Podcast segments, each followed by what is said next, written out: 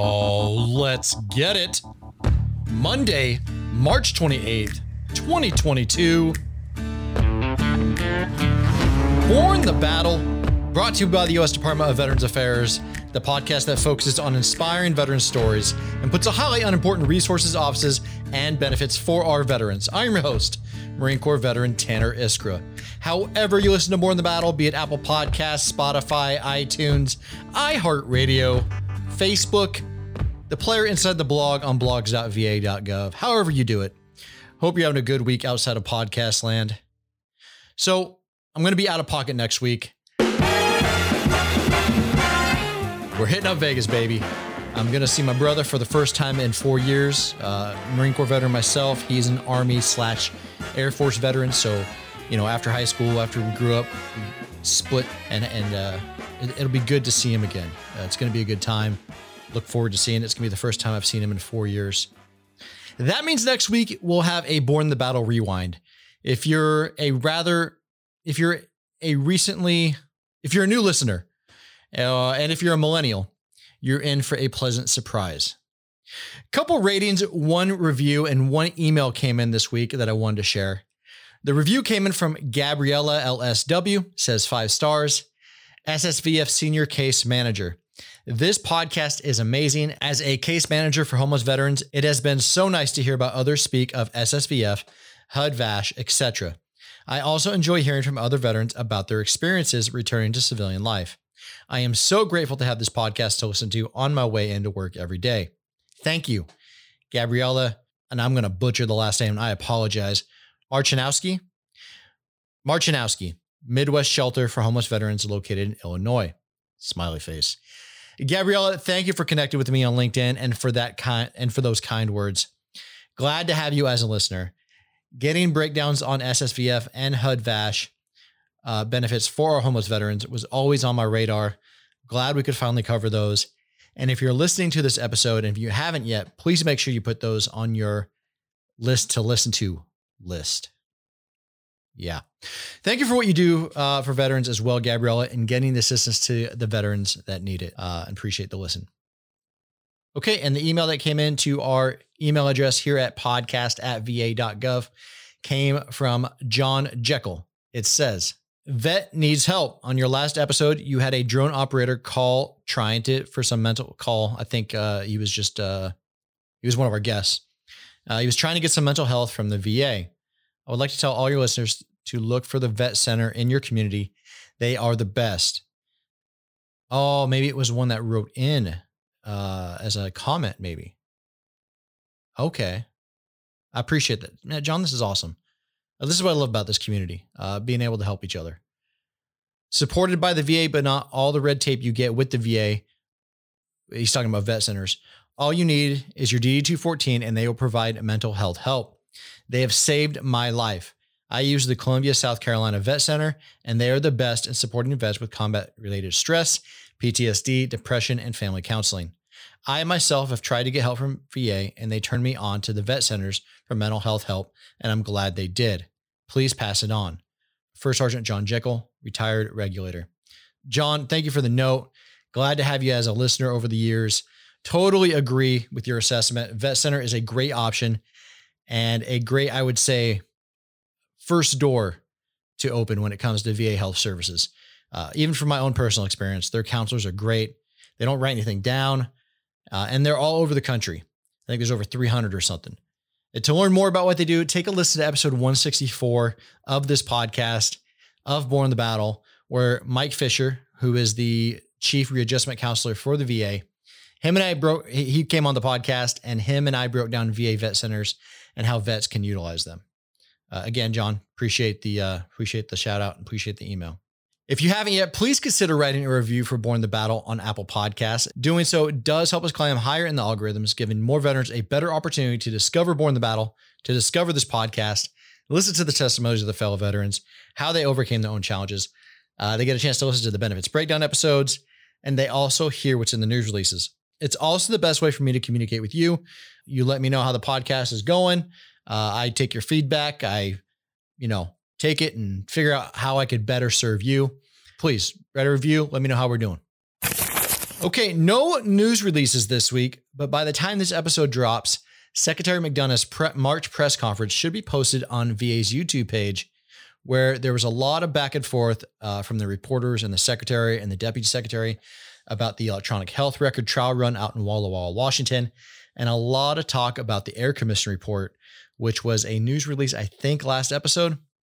Um, I'll put the press conference as a link at the bottom of this episode's blog on blogs.va.gov. Also, not a news release, but it was a recent story on blogs.va.gov that piqued my interest because I'm currently dealing with it. Uh, Pittsburgh VA clinicians have opened up a clinic for veterans who have recovered from the acute stage of COVID, but who have continued uh, what's called long COVID, the, the, the debilitating symptoms of the disease. Uh, each veteran gets a personalized treatment program. In addition to clinical care, the team is gathering information on post COVID conditions for research. Now, in the article, it says to be seen by the clinic, veterans should ask their primary care provider for a referral, which I also may do with my own case. So, up again, I'll put that link in the bottom of this episode's blog on blogs.va.gov. Check it out for yourself. All right, this week's guest is an Army veteran, a former drill instructor. He is also a veteran of the Vietnam War, Desert Storm, and OEF. And he is currently the national commander of the Combat Infantry Badge Association. He is also a mentor with the Genesee County, Michigan Veterans Treatment Court. And we're going to go into all that, all that, all that entails. Good stuff. He is Army veteran Fred Bourjaily. Enjoy.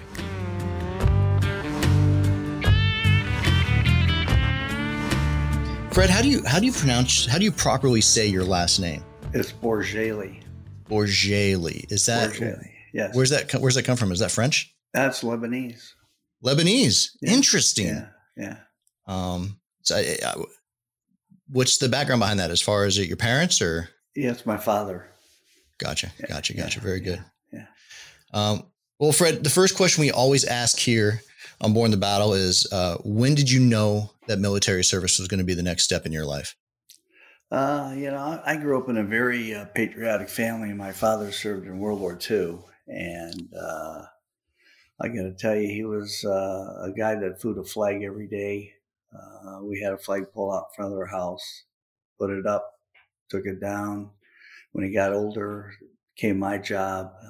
You know, even when he moved to Florida uh, in his late 80s, he flew that flag every day, and uh, he was a patriot, who believed in the country, and uh, you know, it just bleeds off onto me.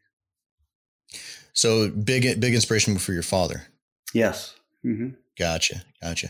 Now, looking at your bio, there was something that stuck out to me because you don't really see it in my era. Uh, but you enlisted in 1969 and you became a sergeant within six months. Yes. They send you to a went to a special school. It was a, a recon uh, school. They had three different schools. They had armor, recon, and they had infantry. And uh, I got selected for this recon uh, school as a leadership uh, academy.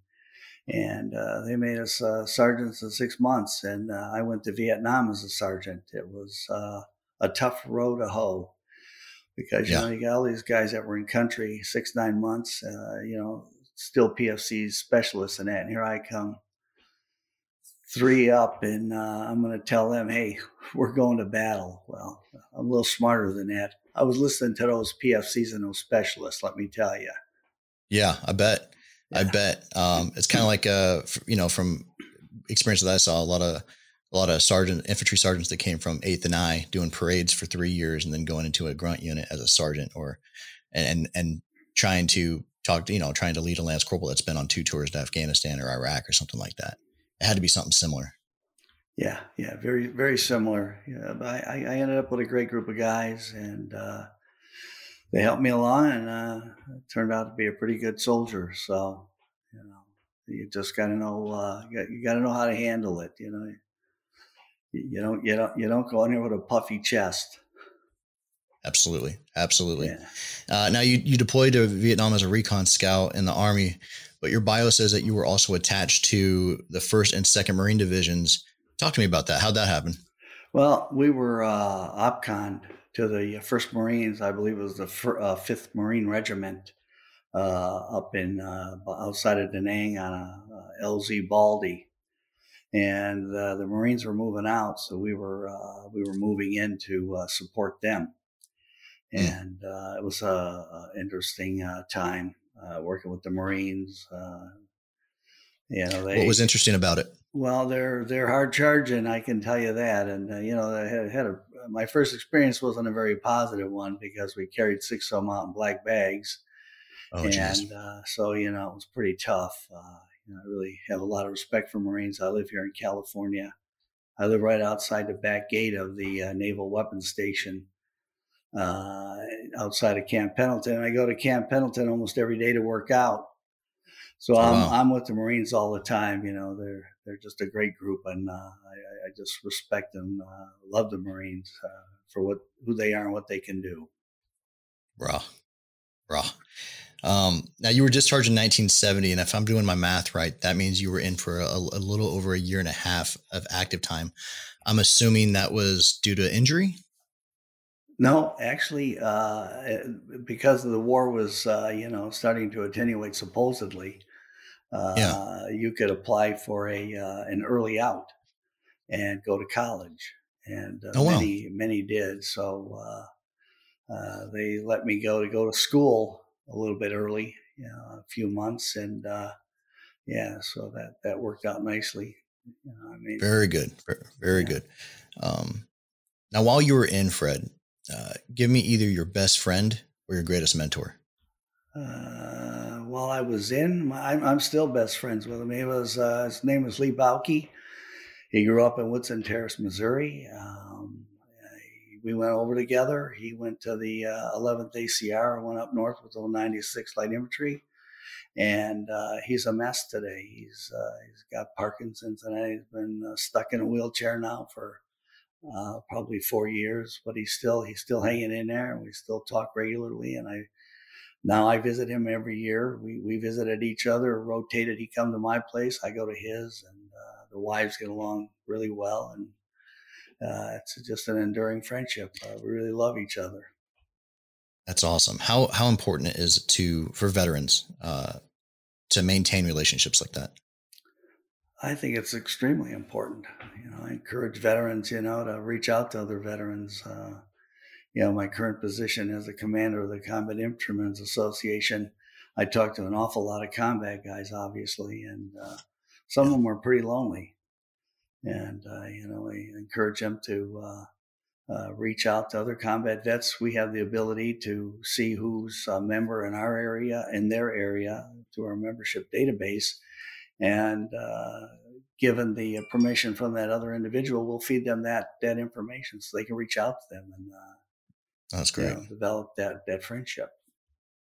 Yeah, it's so important to maintain relationships like that, especially when you get out.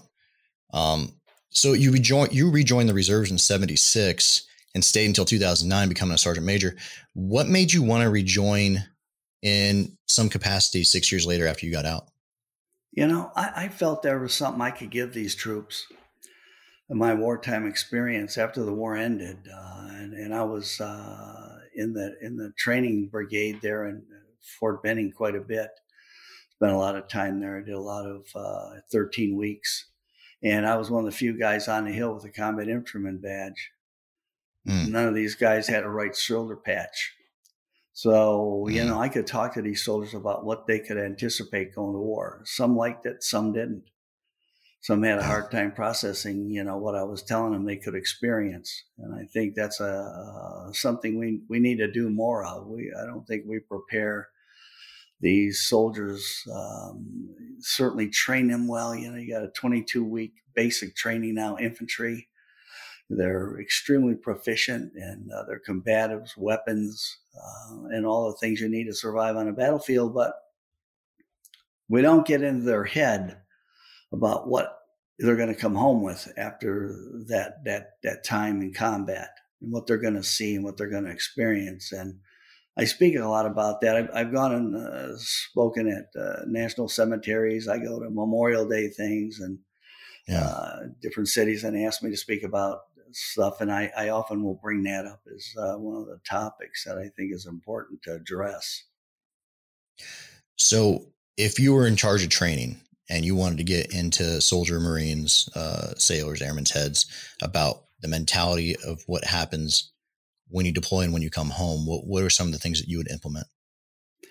Well, yeah, I would talk to them about you know what uh, what they're going to see, what they're going to experience. You know, when when they first get into a foreign country, you know the the just the smells, you know the the difference in the air and uh, uh, just the way people live, what they eat, and you know um, that that can be a shock into itself. And then when you you know encounter combat, you know what you're going to see uh, is not going to be pleasant. Uh, nobody understands, you know, what uh, what a 50 caliber does to the human body or an M60 machine gun. Now it's a 240 Bravo, you know, it's the same thing.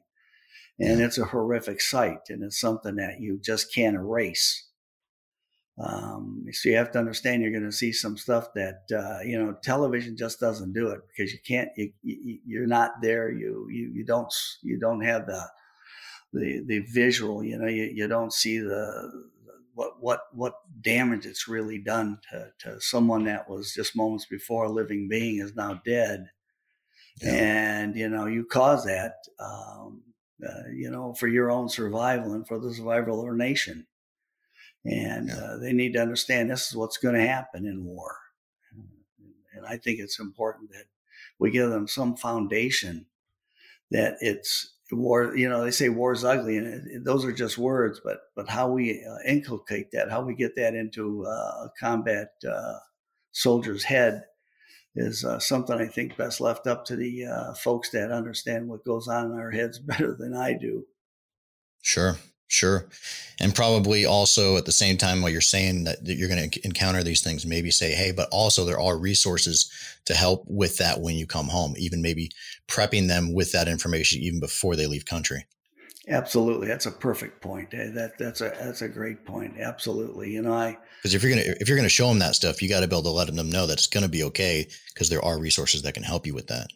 Absolutely, and if and if everybody on the battlefield kind of understands that, you know, you you you reach out and help each other. And you know, I I remember when they first came out with the suicide training, and I, I went to college. I have a degree in psychology, so I have some background.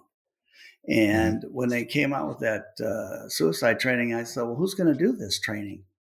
It, it, you know, you just couldn't give it to a, a a, a uh, E6 or E5 and or even an officer and say, "Here you go," without any understanding of what they were uh, putting out to the troops. Yeah, and so I was a little bit, you know, um, concerned at the way it was almost like they weren't taking it serious enough. If you were going to do this kind of training, you have to have a professional out there that can answer the questions based on what they were telling the troops. Yeah, someone with some experience and some background is always better than a, a PowerPoint. Here you go, teach this, even though you barely understand it yourself. I think a lot of uh, veterans have been in that situation, you whether it be suicide or another or another assignment. Um, sometimes they just they just throw it at you. You got to do the best you can. It's yeah, yeah no, you're yeah. absolutely right. Definitely get better to have a, a, subject matter expert that really knows their stuff on that. Yes. Uh, now, Fred, you were your normal nine to five for 32 years with the, was with the Social Security Administration. Yes. What was your role there? I was a uh, district manager, a level one district manager in uh, Flint, Michigan. It was a very difficult um, uh, service area. A lot of uh, needy people, a lot of poor there. Uh, you know, but uh, great folks. really a, a, fantastic city to, to have been able to work in, and I enjoyed my time with Social Security. It was a great learning experience. I had a lot of opportunities to uh, work on uh, the Hill, uh, work for budget issues for the commissioner uh, through another association that I was a president of, and uh, you know, it, it, I, I, would I would encourage anybody to go work in government. It's um, it can be very rewarding, and it's still keep in touch with the folks today. I still attend meetings and I still feel somewhat relevant. I was the past president of the uh, Flint area Federal Executive Association as the first president, and they still call on me to, to talk to me and uh, ask advice. And I still present awards and that sort of thing. So, you know, you, you, you really never retire. Uh, at least I don't think people should. you know, there, there's a there's a lot of life left after you uh, you know really hang up the the hard the hard job. Yeah, I always you know lately I've kind of been uh, talking about purpose and and you know it's great for me with the VA. I feel like I have a purpose every day I'm here. Um, you know, I think uh, the best day uh, any for any veteran. I think a lot of veterans they get hung up on on their service and go, "That was the best years of my life." And you know, to your point, that federal service is rewarding. I think I always say that your best day is tomorrow. Mm-hmm. Always be looking forward yeah. to that. Yeah. Um, now, Fred, you were mobilized for Desert Storm, Noble Eagle, both OEF and OIF when you were still in the reserves. What is it like to be in a reserve unit, having a nine to five like you, like you had at, at the Social Security Administration? and then getting orders that basically put all of that on hold for a bit? Well, as everybody or anybody that really knows me, um, excuse me, uh, my first love is uh, the military. Yeah, I mean, I definitely enjoyed my my my civilian job, but uh, anytime I could get orders uh, for active duty, I took them, and I spent more time on active duty sometimes than I did in the office. And as my collar got heavier, I could I could I could take that liberty and make that happen. So uh, you know that was it was disruptive for my family, but you know I had a wonderful wife. She kept the home fires burning, and you just do uh, uh, what you got to do. And, and, again, it all came back to that. Uh, I just felt that I had something to offer. And uh, I was I was uh, always a good soldier. you know, I was always physically fit and knew my mm-hmm. subject matter, and I, I and I believed in taking care of the troops. And in those days, basically, it was ensuring that the troops, uh, you know, were taken care of uh, because we were back and forth, you know, uh, from the theater uh, into the states, and uh, the reserves were very critical in augmenting units in both yeah. Iraq and Afghanistan, and even in homeland and uh, it was kind of a crazy process because when they left the unit, we were still responsible for them administratively. So we yep. had to make sure that they still were getting promoted, would get the proper awards, would get the proper pay, and of course, you know, we had the um, family support issues.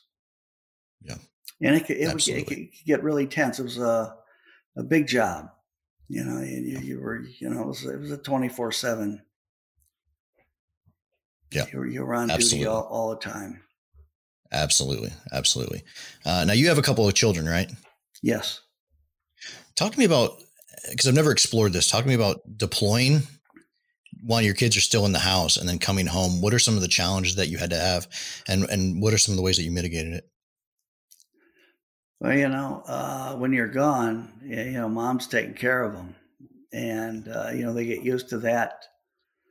Uh, the way mom wants to raise them, and then uh, you show up, and you may look a little different. You know, there were times I'd come home, I grew a mustache, or you know, and uh, they're like, "Who's this guy?" You know, and uh, sometimes they didn't even know when I was going to come home because we didn't know, and so they yeah. had a short short fuse, you know, to get ready. Yeah, yeah. but you know, uh, you, you you talk to them. I, I, I think sometimes they understand, but I, I, I think sometimes they didn't. I know they don't express the the fears they have for you. You just yeah. they just you know cry when you leave and that, but you don't realize the stress that they're uh, experiencing, realizing that you're gone because you're so focused on your mission yeah. You're not thinking about the impact it's having on your kids, and you uh, you realize that when you uh, come back. And it, you know, after a couple deployments, I, I really realized it was my kids were really missing me, and uh, it, it, they were they were stressed, wondering what was happening to me, where I was, and that sort of thing. You know, because the news always portrays pretty much the worst of what's going on, and uh, you know yeah. they they just think that that's where dad is. Yeah, yeah, they want to portray that drama. Drama, absolutely. Yeah, yeah. Um, very good, very good. Now, the biggest reason I wanted you to come on is your role in working with VA's Veterans Justice Outreach Coordinators and Treatment Court. It's something that we haven't explored yet here on Borne the Battle. Can you talk about that program and and break it down for those listening? Well, I'm really happy you asked me that. Uh, I, I, love working uh, for in the Veterans Treatment Court. I work with a great judge. Uh, this was and, something. And what is a treatment court for those that for those that don't? What what is a treatment court? Well, it's for veterans that get themselves in uh, legal problems. You know, they criminal activity of some sort. You know, it's generally yeah. not violent. If it's if it's violent, they they're not referred to the court. Gotcha. But so these veterans get an opportunity to um, go through a year program, very arduous, very strict. And if they succeed, their record's expunged and they go on with their life. And it's huge because some of these uh, charges, you know, would, could impact the rest of their life. They'd never get a security clearance, you know, those sorts of things. And it'd be very difficult to find a really good job when anybody would do a background re, uh, Check. research on them. Yeah. So uh, I was asked to uh, participate in this program, and I said sure. So I went in there, and uh, I just absolutely uh, embraced it. You work with the Veterans Outreach Justice Coordinators. I think they call them the Veterans Justice Outreach Coordinators. Yeah, the VJOs. Yeah. What do they do? They they work with the veteran th- with the VA. They coordinate with the veteran and the VA. They help the veteran get their the benefits they work with the veteran. Many many of these veterans uh, had psychological issues. Yeah. And so they were working with the psychiatrist. They would make sure they would get their medicines, take their medicines, give recommendations to the judge. They were very critical. They were um, uh, the intermediaries between the, the big VA and the court. And I really enjoyed working with these folks. They took it very seriously. Uh, none of them that I knew of ever served but mm. they acted like they did, I can tell you, and they had the best interests of these uh, people going through this court. Um, and uh, I had a lot of uh, respect for them. I we got an opportunity to go to a number of forums. I was selected to uh, work with the University of Michigan School of Medicine, School of Psychiatry, and talk about the court and what we're doing and changes that could happen and that that you know to make it better and that sort of thing. And I, I was I was always honored to do that uh, when I, I, was doing this in Michigan and uh, state of Michigan would put on uh, big forums and mm-hmm. call in a lot of other uh, veteran organizations and that to talk about these uh, veteran treatment courts as well. So. Uh, it, it, was it was heady stuff actually because it was relatively new. They were just standing them up around the country, and this was like one of the first ones uh, in Michigan, and I think in the country, as a matter of fact. About what year was this? When did all these start? Uh, um, this would have started back in uh, 2012. Oh wow! Okay, so, yeah. t- so ten years ago. Yeah, gotcha. Yeah. Now, are, are these county, state, or federal programs? This was a this was a uh, a county program.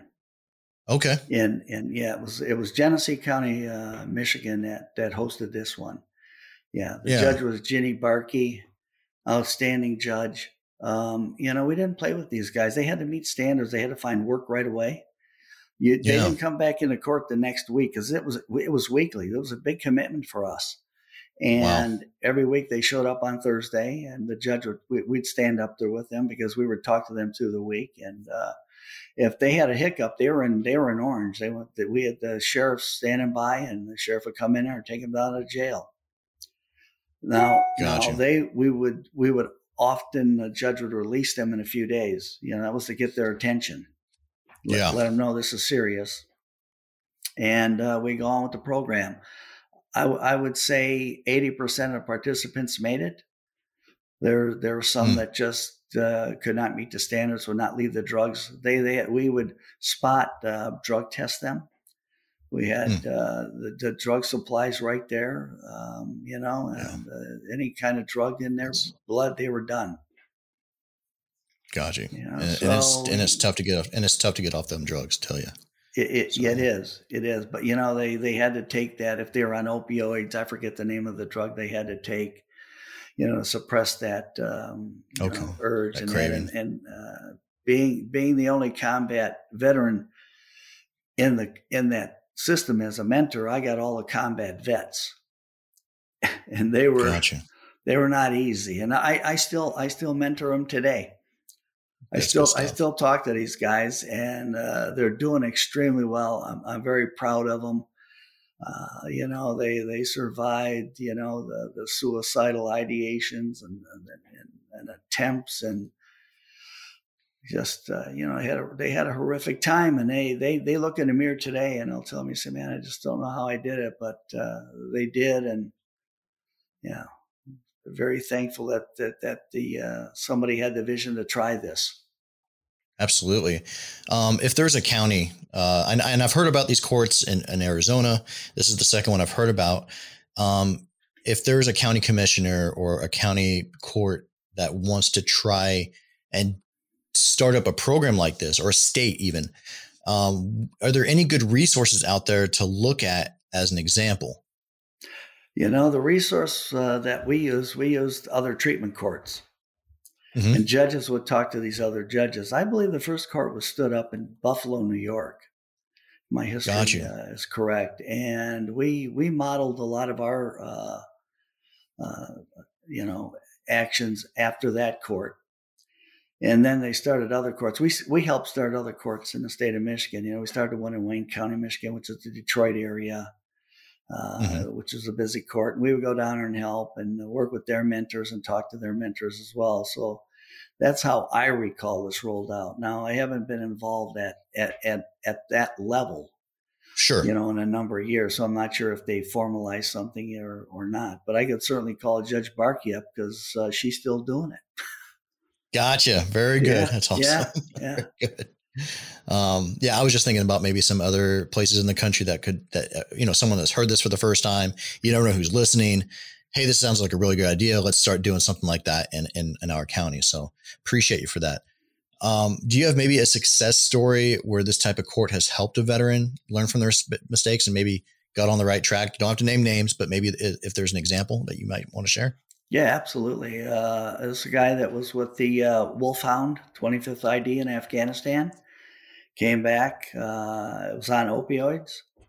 Uh, this guy was a wreck. He uh, just couldn't get his life together. He was he was having constant accidents. Almost killed himself a couple times, mm. and uh, he got referred to the treatment court. Well, he was assigned to me, and uh, I, I, work with him to this day. Uh, he's uh, went to school, got his degree. He's working.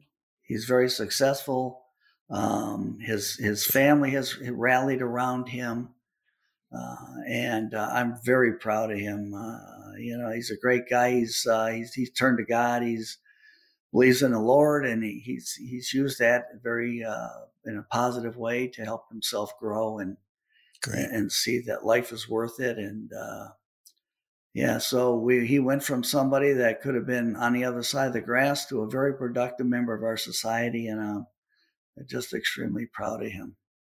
Very good, very good. Uh, you talk about being a mentor in the, in these in these treatment courts. What does a mentor do?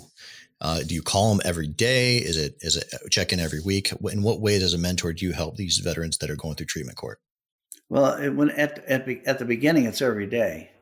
Mm-hmm. and there it's their responsibility to call me. Mm, you know that, okay. that you start you start with that focus, not me chasing you around. You're going to chase me around. Yeah. You know, and there were there were occasions we had to go to the home. There were occasions we had to meet the family. Some of these guys were were just I mean, they were big and they were beastly, and these were combat vets. And it it, it was funny because at, at there were points in times when they were they were worried about me, you know, because some of these guys were were big and tough. I wasn't worried about it, you know, but uh, it, it's funny how you you get you get through that that stuff, but you know you know the families are are panicked, and yeah. you know so you would meet with the family and talk to them, and and uh, you know, but you know when when when you when the guy beats his dad up, he, has got to yeah. go. But yeah. I, I can tell you, we, we didn't throw him to the curb if if if if he if he needed my help or wanted to talk to me, I talked to him. And some of these individuals have turned out to be pretty good. They got families, they're married, they're working. It was a rough, rough time for them. Yeah, yeah, very good. Um, now, Fred, you like you said, you're a lifelong member of many associations, many military associations, and you are currently the national commander for the Combat Infantry Association. Um, what were you able to do? What are you able to do in those roles, and how important is it for veterans to get involved in military associations? Well, I, I came on this uh, fairly quickly. I have I haven't been a member of the association for that many years, but I was on a pilgrimage to the Holy Land. Uh, I belong to another association. It's the Sovereign Military Order of the Temple of Jerusalem, and we oh. support oh. Christians in the Holy Land. But the, the long and short of it is, I, we're on this pilgrimage, and I see a guy with the 25th Infantry Division. No, it was the First Cav uh, Division patch on his hat. Go, hey man, you were the first. I, I mean, with the first Cav. He says, yeah. I said, yeah, I was over there. He says. First thing he asked me, he says, Well, you got a CIB? I said, Yeah. He says, You got to join the Combat Infantrymen's Association. So I, I'm the type of guy that I tell you if I'm going to do something, I'm going to do it. So I got home and it was a couple months, but I finally d- decided to join and went to their first convention. The next thing mm-hmm. I know, I'm the chief of staff for the uh, commander. well, yeah, I was his chief of staff for a little more than two years, and he suddenly passed away. Mm-hmm. So the board decided, to, you know, because I was closest to the flagpole, to make me the uh, vote me to commander. So I've been a commander since December of 2020 and uh, you know just uh, helping this thing grow uh, we're yeah, our focus is obviously on the last 20 years of warriors and of course our desert shield desert storm guys. Believe it or not we still get world war ii veterans to join. It, it wasn't that long ago we had lieutenant general james uh, e uh, grange jr join. He's a guy that their best ranger competitions uh, named after. Oh, wow. Uh, he's in his 90s. I talk to him on occasion. He's as lucid as could be, just a great guy. You know, we, we got the Merrill's Marauders in there. I, I go to the uh, Ranger Mustard Rendezvous and and these guys attend, and it's just such an honor to be with these uh, these uh, these these just amazing men and what they've done with their life. But uh, yeah, it's uh, that, that, you know, and it is it, it is important, for, I think, for uh, you know these these individuals to join uh, associations, uh, any association, because it, it is a brother and sisterhood. Mm-hmm. We currently don't have any females in the association, but we know there. I know of at least one uh, female ranger that mm-hmm. went downrange in Afghanistan and probably wears the blue badge. And I will be reaching out to her and uh, asking her to join the uh, association, and I'm sure we'll give her a free membership. So, so you yeah, so you get the camaraderie out of it. Um, what yeah. else? What else does the association do, and why is it important? I mean, there's camaraderie, but um, what is the goal of the association? What's the goal of a lot of these associations, like American American Legion, VFW, whatever it may be? Um, why should veterans join those? Well, you know, it, it's about legacy with us right now too. You know, we're getting their stories and we're archiving them. Mm. That's very important to us. Uh, but we're we're also um, uh, reaching out now. We've never done uh, a, a a good job at fundraising. We pretty much have depended upon the uh, members' dues, and it barely you know you can you can only sustain. But yeah. you know our goal is right now we're we're uh, looking at legislation to support uh, things to, from the VA for combat vets things that we think should be, um, you know, uh, looked at a little differently because of what they've done. Sure. And get the VA to take a look at, you know, and you got these guys humping these rucks around orthopedic conditions, of course, psychological issues, yeah. you know, are are are just, you know, they should be presumptives, I guess is the word I'm looking for here. So we're we're looking at that as well. Um, I'm um, trying to think right off the top. I got so much going on right now, but you know, we're, we're, we're, we're, doing things with fundraising. We're, re, we're redoing our website. We've got a great company yeah. now uh, to, to give us a real nice design on our website to attract these yep. uh, younger members. You know, the, these, these, these guys and uh, are, are, are hard to get uh, to join. You know, they always say, well, I'm so busy and all. I'd say, look, I'm not asking you to do any heavy lifting. I'm asking yeah. you for your, for your time, your input, and you know we're we're a relatively low fee. It's thirty dollars a year, so you know it's not like we're asking for a, a king's yeah. ransom to be a member of this association, but but we do punch above our weight. Yeah. And where we show up, uh, people embrace us. They're like, "Wow, man, Combat Infantrymen's Association," you know, and they don't really know who we are. But you know, once you tell them, you know, that we're the guys that you know are born under fire, or you know, or you know, yeah. born by fire, but whatever you want, whatever you want to phrase you want to use. Um, it's so it sounds uh, like. Go ahead. No. I'm, oh, so it sounds like to me, you guys, uh, you know, help with a lot of, uh, you partner with a lot of uh, maybe other bigger associations to help maybe lobby for some sort of legislation as well, in addition to the camaraderie. Am I, am I getting that right?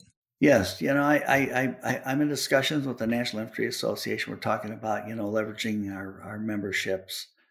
You know, the, the National Infantry Association is, is unique in that they uh, support the Chief of Infantry at Fort Benning, so they they have to stay out of the political arena. Uh, gotcha. You know, and, and that's where where we could potentially come in. I'm not making any not speaking for them, obviously, but sure, you know, but but the perspective I have from my uh, talks with uh, that, that that's a great organization, and uh, Colonel Chapa just does a does a great job, and his staff, and that's what we're hoping to get uh, get to.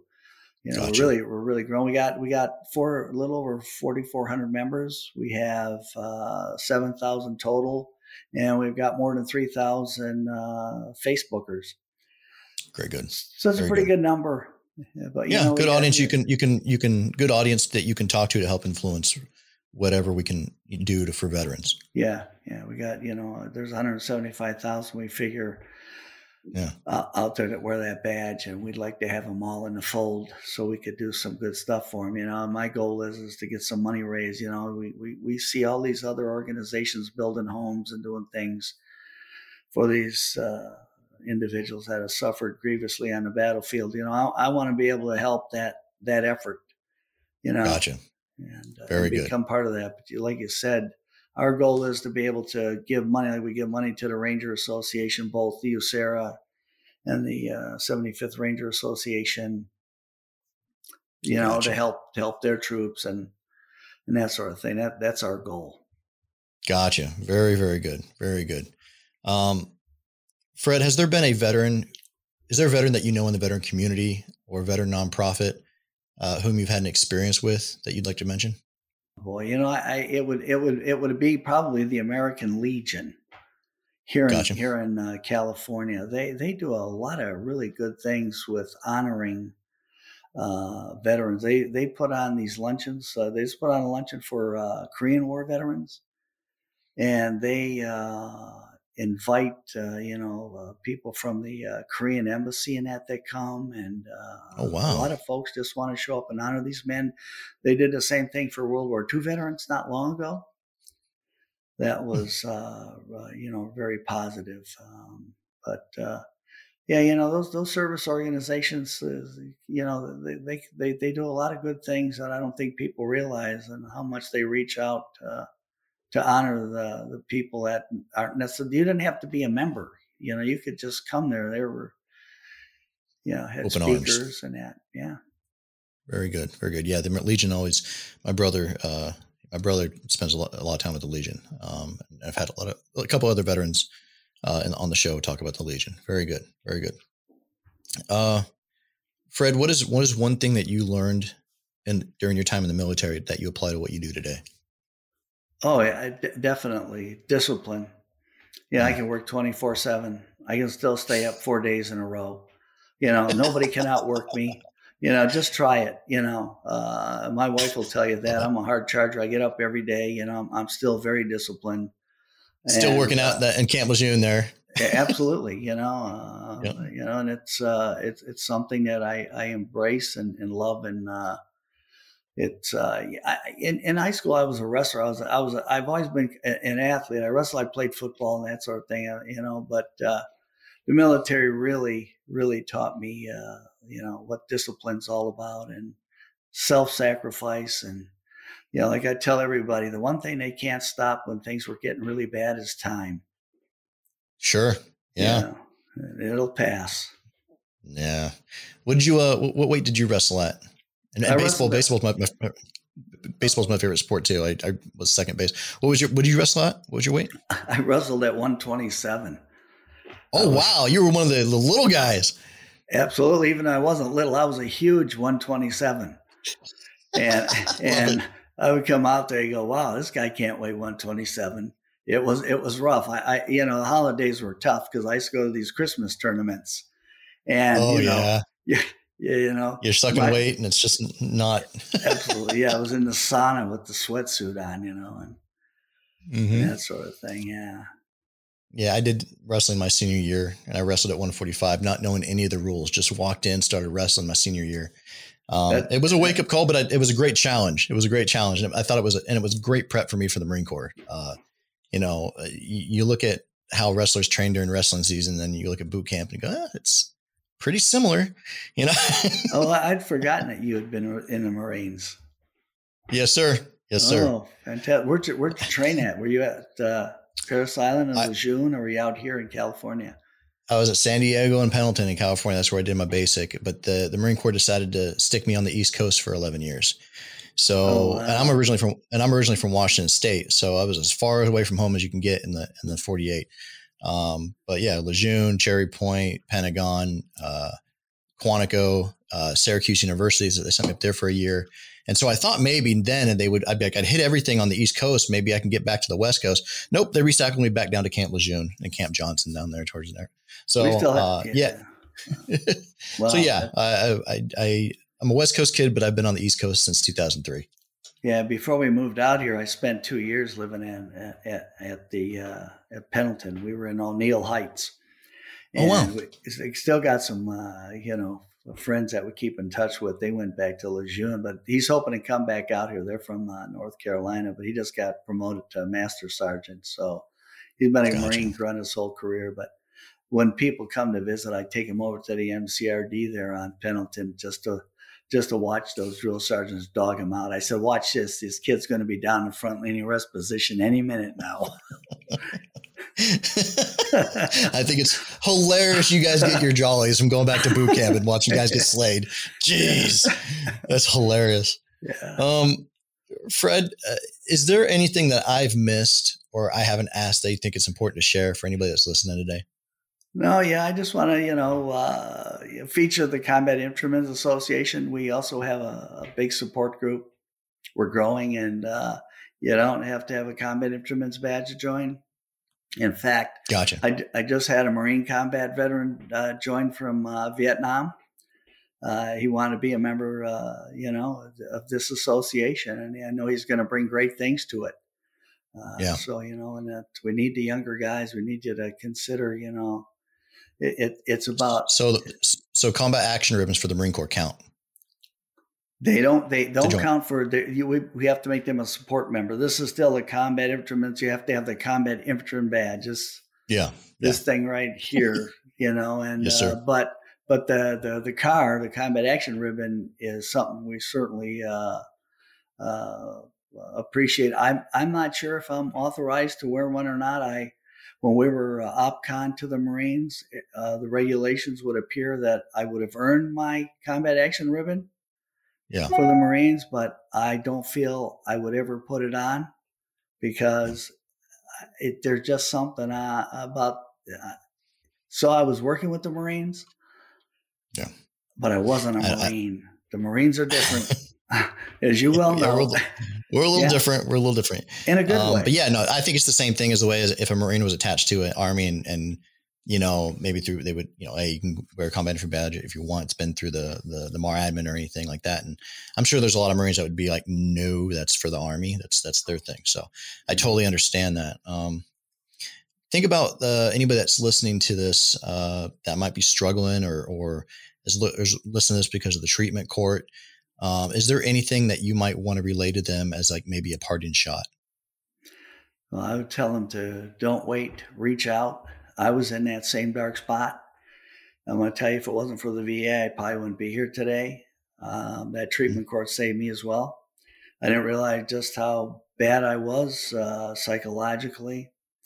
And uh, I went and uh, got help. I went to a um, uh, to the VA and uh, met with a uh, counselor. It was a one of the um, I can't remember. That's it was an outreach clinic, uh, and uh, met a great social worker there, and uh, she really helped me along. Wow. I didn't realize just how um, rough I could be.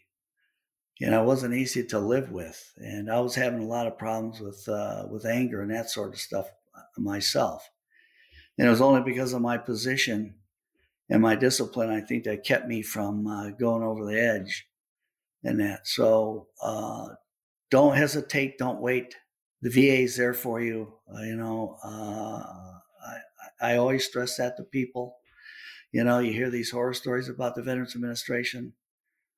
Yeah, they always want Veterans, Veterans Affairs. Veterans, I mean Veterans Affairs. That's right. Yes, sir. Yeah, yeah, Veterans Affairs. Uh, you, you, you, you know, take, take, take the step. It doesn't get better. You're not going to heal yourself. Even the psychiatrist got to go to the psychiatrist. yeah. very good. Very good. Well, Fred, that's uh, we're about out of time. I appreciate you for coming on Borne the Battle and sharing your story. Uh, and we are out. Okay. Good. Thank you very much. We served our country like those before us. The camaraderie is what kept me going. You know, it was a dangerous area. All of Vietnam was dangerous. I didn't know what to expect when I got back. For the first 10 years after I got out, no one would have known that I was in the service. I got home, got married two weeks later, got a job. We came back, built lives, families, and communities, but we still had challenges. The carnage of war left an indelible mark on me. I would have intrusive thoughts horrible nightmares. Services and support that can help are available for veterans. I went to the VA, talked to my doctor. I started doing groups, I started doing one on one counseling.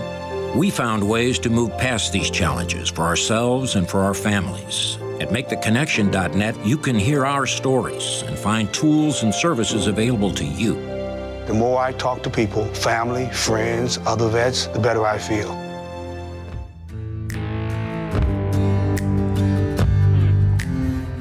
Want to thank Fred for coming on Borne the Battle. To learn more about Fred, you can find it at cibassoc.org forward slash officers. This week's Borne the Battle Veteran of the Week is by the way of our VA's Veteran of the Day program. Every day, our social media team honors a veteran on all of our social media platforms and with a blog on blogs.va.gov. Now, you can nominate the veteran in your life by emailing in a bio and about five pictures to new media at va.gov. And to nominate a, you know, Borne the Battle Veteran of the Week, you can also email me personally at podcast at va.gov. In May of 1972, near Quang Tri, Vietnam, a South Vietnamese Marine named Bao Tran was given an abandoned baby in a hat. Tran took the baby to an orphanage near Da Nang. Later, an American airman named James Mitchell visited the orphanage and adopted the baby. In September, the baby was taken to the United States and was given the name Kimberly. Kimberly Mitchell's family lived on several bases as her father continued his service. Eventually, the family settled in Solon Springs, Wisconsin. From an early age, Mitchell considered joining the Air Force. She began to consider the Navy, though, after meeting Rear Admiral Raymond Winkle. In 1990, she enrolled at the Naval Academy Preparatory School in Newport, Rhode Island. Graduated in 1991 and returned to Wisconsin for a month. While she was in Wisconsin, her father unfortunately passed away. Mitchell completed plebe summer at the United States Naval Academy, but with problems developing in her family after her father's death, she wanted to help at home. She left the Naval Academy for a year before returning in 1992. She graduated in 1996, majoring in ocean engineering. Mitchell was sent to Newport, Rhode Island for surface warfare training. She was assigned to the USS Stump in 1997.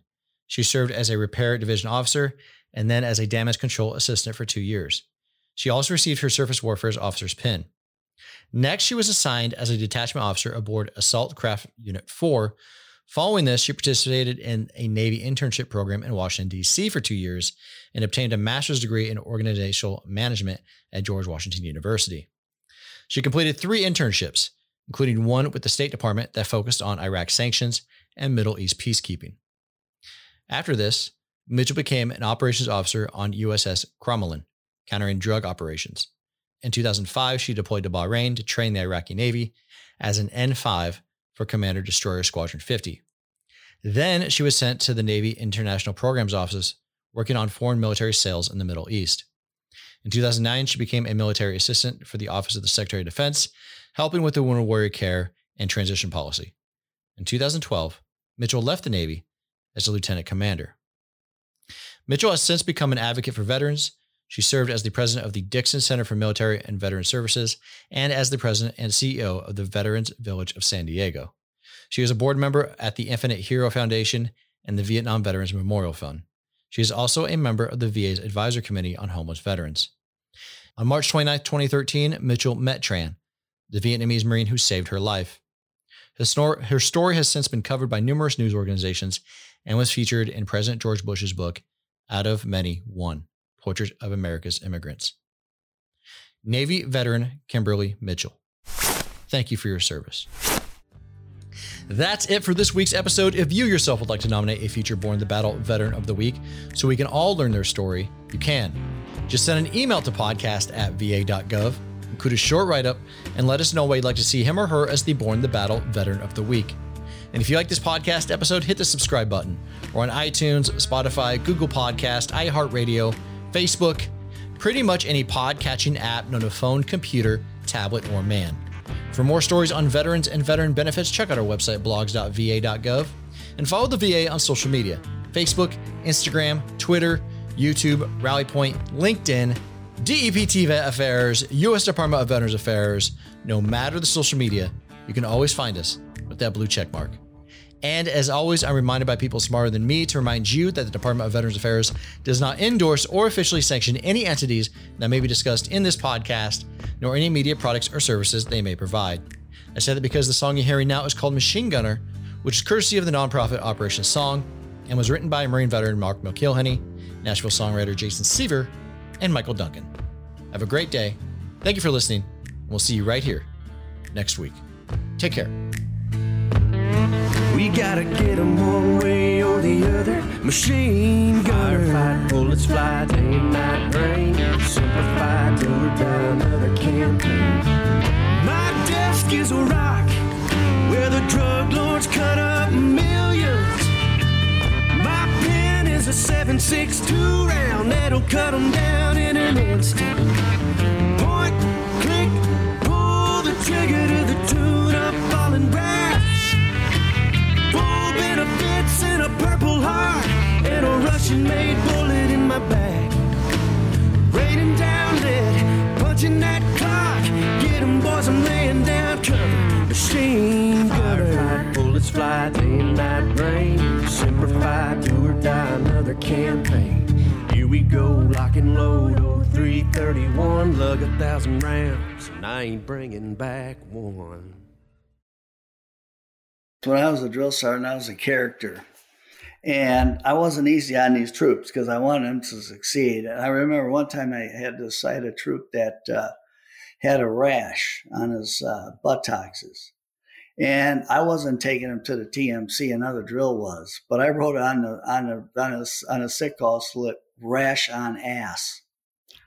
And he took this he took this slip to, slip to the TMC, and they ate that drill sergeant up.